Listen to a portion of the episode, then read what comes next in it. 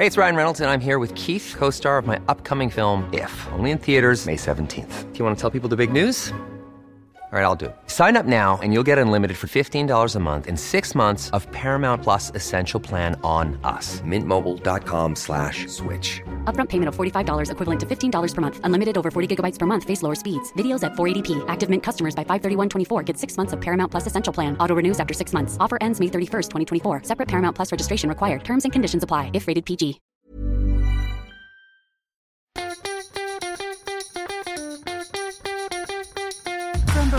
Studios, the AusBiz C O B is the key stuff you need to know about the day in business and finance. Well, hello, hello. It is the thirteenth of October. This is the C O B, the stuff you need to know about the day in markets and business. I'm Nadine Blaney, here with Kyle Radha. Kyle? Yes.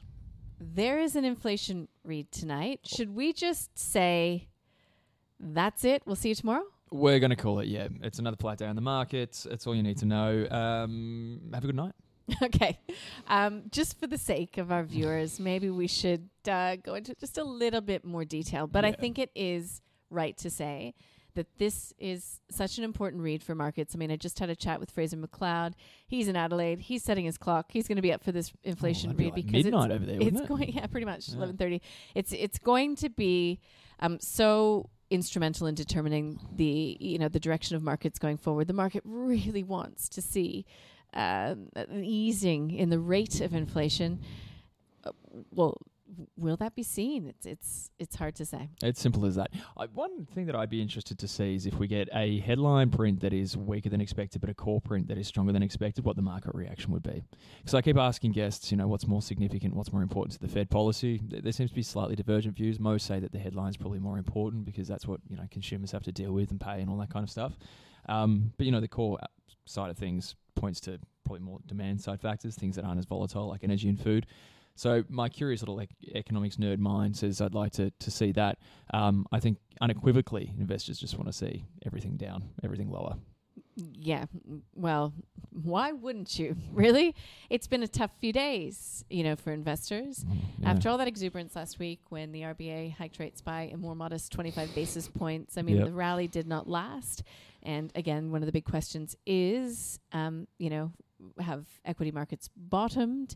Uh You know, what's the consensus on that one? Well, I mean, I don't know if I can find a particular consensus, but I guess what we're talking about is high volatility market positioning, and that takes us to a guest that I did speak to today who had a, well, some analysis on it. Maybe. Who is it? Pray tell. Alistair McLeod, Wheelhouse Partners. We had a discussion about volatility, what the options market and positioning is suggesting about the way sentiment is at the moment and what that could suggest for future activity. Also compares Uh, bond market volatility, so the MOVE index, which is actually higher than where it was at the pandemic, uh, at the start of the pandemic, which is remarkable, um, with the V I X too. So we have a very deep conversation about that because obviously in these sorts of mar- markets, like we saw last week, positioning can drive these rallies, sucker some people in, and then, well, we end up back here. Yeah, well, you can catch that interview on our website or the app. Alistair McLeod from Wheelhouse Partner. He's been joining us, you know, since the beginning of AusBiz, and I've got a lot of uh, time for his analysis and yeah. his strategic talk on markets. So that's fantastic. That's one to listen out for. Um, look, we spoke with Sam Ruiz from T. Rowe Price today. I think that is obviously worth a listen. Get his thoughts on market direction and where things potentially could be headed, and really taking a global view there.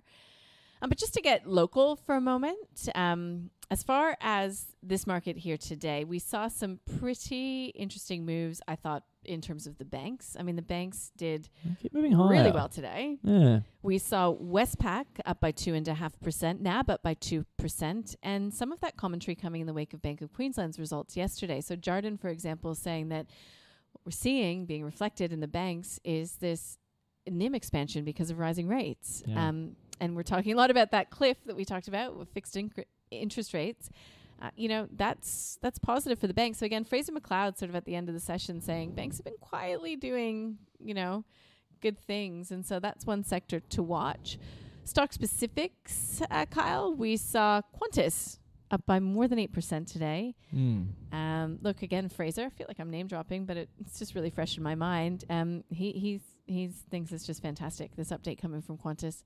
Really loves the story, yeah. really loves the stock, mm. and said that if it wasn't for this upcoming inflation read and the general market malaise, that uh, we would have seen the share price even higher off the back of this news. Yeah, right. No, it's interesting. I mean, I think, what was it? They brought, f- brought forward their, their um, projections for po- yep. uh, profitability by about six months. So that's always a good sign. And I think the numbers were even maybe slightly more bro- robust. Um, mm-hmm.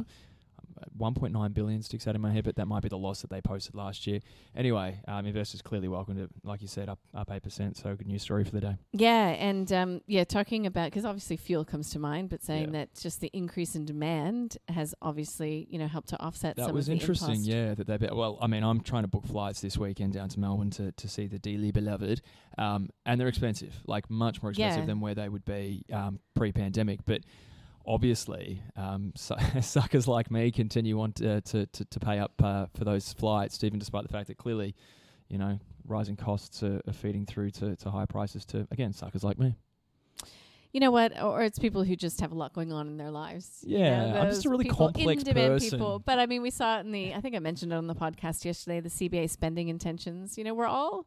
I mean, I feel it. I, I'm just chomping at the bit, you know, to go mm. anywhere, do anything after yeah. still... Um, what's pretty fresh in the mind um, being COVID and lockdowns. Oh, yeah, the trauma's still there. Yeah, yeah. Um, you know what? Uh, the team has been listening, and if you're interested in Fraser McLeod, he actually gives us three stocks, um, three reasons, companies, I suppose, why we shouldn't dislike this market completely. In fact, three stocks he likes, if I say it another way. That's in the show notes. Also, I just uh, talked about... Um, Well, Sam Riaz. Um, we've also got Zach Riaz um, from Benintree Investment Group. But mm-hmm. had a chat with him earlier today. He's backing some of those um, energy producers. So that's in the show notes as well. And uh, James White from Lessop Investment Management. Did you talk to him? I had a chat with James White le- from Lessop Investment Management. And I had a really great... Well, we always have a great chat. He knows I'm, I'm one of his biggest fans. Um, but really interesting. Uh, he has his blog. The, the um, title of this particular post was... Uh, something along the lines of, if something breaks in the U S, it won't be the U S consumer. I bastardized that a little bit, but the point is that um, he sort of analyzes the strength of household balance sheets, why he thinks that uh, the U S economy will be much more resilient, and why that's giving him reason for optimism. I thought it was a great conversation. I like optimists. Um, yeah, mm. his thesis on the consumer is a pretty interesting one. I've had a chat with him about that before. So yeah, yeah I encourage you to take a listen to that. Look, I, I sort of missed a segue earlier. My apologies. Um, I just get so excited. Qantas. Qantas being the stock of the day. Kashi sat down with his expert guests. Here's what they had to say. For me, Qantas is not a long-term buy and hold stock. You trade it when it's cheap and you sell it when it's expensive. And we're pretty much back at, uh, what, two-year highs. So in that context, uh, you know, five eighty is around the ballpark I would be selling. For us at the moment, it's definitely a sell because the, it's just mm. too high and okay. it's not going to go. Like, growth over time can't... Good point made to make on other travel stocks. Absolutely. Hello the, World's the one that that's catching hello. Our eye. Yeah. So there you have it. Uh, that's the call on Qantas from the call episode. If you'd like to listen to the entire episode, you can do so uh, via the show notes or just go on the website or the app. Um, listen, the other sort of uh, piece of the puzzle today, which I kind of missed, but I think is really interesting, that T M S, T S M C saw its third quarter profit jump eighty percent, beating market expectations. So this is a chip maker, mm. uh, an advanced chip maker. And so it has brought that result in despite a slowdown in the global chip industry, um, which is sort of suffering um you know, from economic headwinds and a potential glut in the market. But it's been such an uh, live area of the market, also because of some of the U S restrictions that are being put on um, China in relation to semiconductors. But yeah, that's one that, that came from the Asian session today that is a pretty interesting story. That is an interesting story. I wonder how much of that is just this sort of discounting the price for all this uncertainty around regulatory risks and obviously geopolitical risks as well. I mean, I know the chip makers got slammed at the start of the week when there was those moves by the Biden administration to sort of curtail, um, you know, China and its ability to acquire, um, what was it, U S chips or act, have access informa- to information regarding um, those sorts of things. Again, obviously I'm not across the detail, but no. uh, they got absolutely slammed. Um, mm. And I don't know, maybe they, they, they still have the capacity to d- really deliver strong profits despite that. Yeah, well, you know, this is just sort of coming out now, so I don't, yeah. um, you know, don't blame me for not having a lot of detail, but I kind of wonder, because it's such a major supplier to Apple, uh, you know, I wonder if this might be might be as good as it gets for a little bit for T S M C. Yeah. Anyways, we'll continue to to watch that one.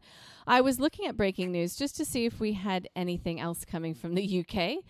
um, you know, it's uh, such a live scenario there. Um, borrowing costs, you know, at the twenty twenty-year highs. So that's heading into a very live European session. Also, always keeping an eye on whatever's coming from Russia and the Ukraine. Mm. Um, so we've got Russian officials, which doesn't sound great, saying that the admission of Ukraine to NATO could lead to a third world war. Well, that's dismal. Not bullish. Not bullish at all. Um, but I think that it's bellicose. Really... Pardon? Bellicose. Yeah. Uh, known for that. Look, um, you know, I, th- I think that though what w- what we're just sort of trying to do here is make up time until this inflation read. Yeah, we are. Like, let's be honest. Uh, that's that's all it is. It has been like that all week. It's been so painfully tedious, especially when you see the market take a little bit of a run during the day, and you go, okay, we're up half a percent. There could be something um something happening here, and then you know we have a close like we did down you know a couple of couple of points. We've gone absolutely nowhere. I guess across the region there is a bit more movement, but there's there are other themes out there, I suppose, in Asia that, that are driving prices. You know, especially you know we uh, Asian tech stocks struggling, blah blah blah blah blah. But yeah, it's been four days of uh, waiting. Yeah, waiting. Sure has. Um, so listen, if if you're looking for some analysis, I also spoke with Adam Grotzinger from Neuber- Neuberger Berman. And uh, that was a great little analysis of the inflationary environment, uh, how he sees growth going forward, and uh, how they are investing in the bond market, in particular government bonds and corporate bonds. So look, smart cookie. Uh, if you've got any time, you might want to take a listen to that. But um, as always, our website is just a treasure trove of these Chock really full. Great interviews that we get to do throughout the day today. We're so lucky, Kyle. We are lucky, actually. We are lucky. Gratitude. My psychologist always says that. You have to practice gratitude. So, okay, the market's not moving. It's not going up, but we're, we're showing gratitude. Look, th- it could always be worse, couldn't it? Okay. so, uh, look, I am super keen to get uh, some sleep after this inflation report, and we'll be at bite, up and at it bright and early tomorrow. See you. Good night. See